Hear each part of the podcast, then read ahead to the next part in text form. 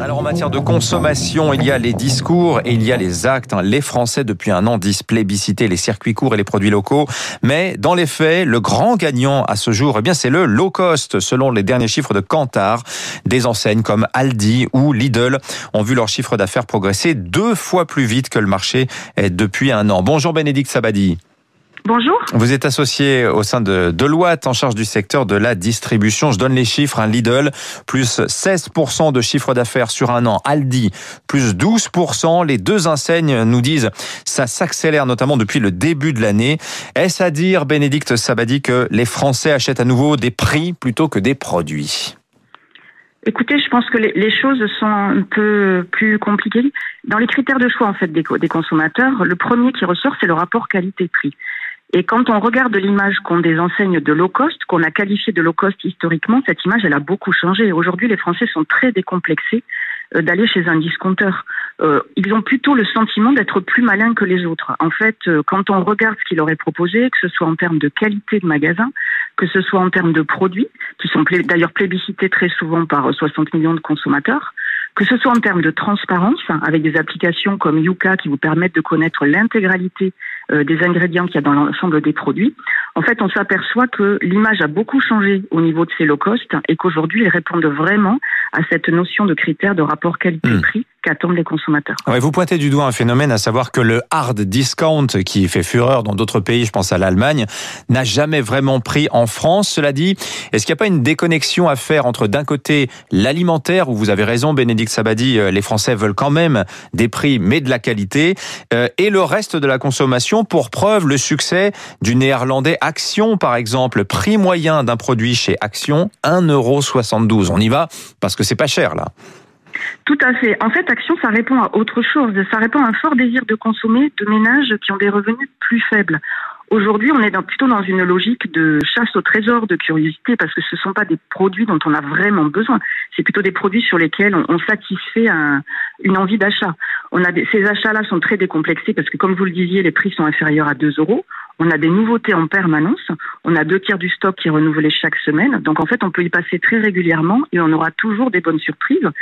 C'est des magasins qui en plus ne marchent que sur le bouche à oreille puisqu'il y a zéro frais de communication. Donc en fait, c'est plutôt les communautés euh, qu'on retrouve sur Internet qui les plébiscitent et du coup qui créent de la confiance auprès des consommateurs. Bénédicte Sabadie, euh, il y a un paradoxe aussi, c'est qu'on voit cohabiter deux phénomènes actuellement euh, dans, en matière de consommation. Alors il y a effectivement l'installation, mais c'est un n'est pas nouveau, hein, du low cost, avec quand même des envies de qualité exprimées par les Français. Et puis de l'autre, il y a ce phénomène de montée en gamme, de premiumisation qu'on observe sur à peu près tous les segments de la consommation. Ça va de la voiture au paquet de chips.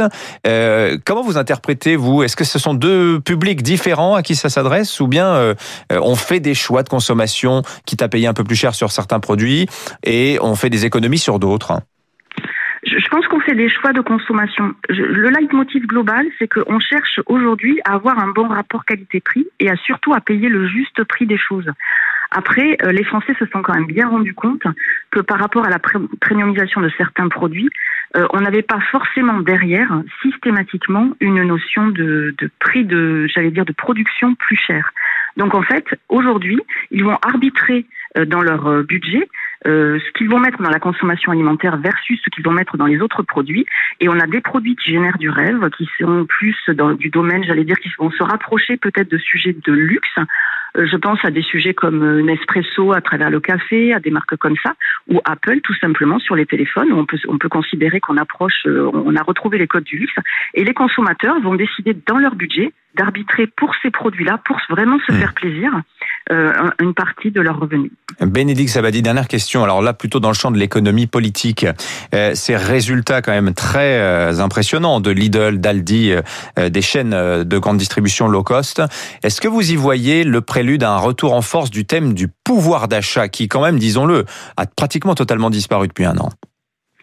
Je pense effectivement qu'on va le, on va le retrouver. Euh, il y a deux fondamentaux en fait dans l'arbitrage que les Français vont faire sur leur budget. Il y a la, il y a la situation financière des ménages, donc ce qu'on appelle effectivement le pouvoir d'achat, et surtout la façon dont ils envisagent les, persect- les perspectives d'avenir.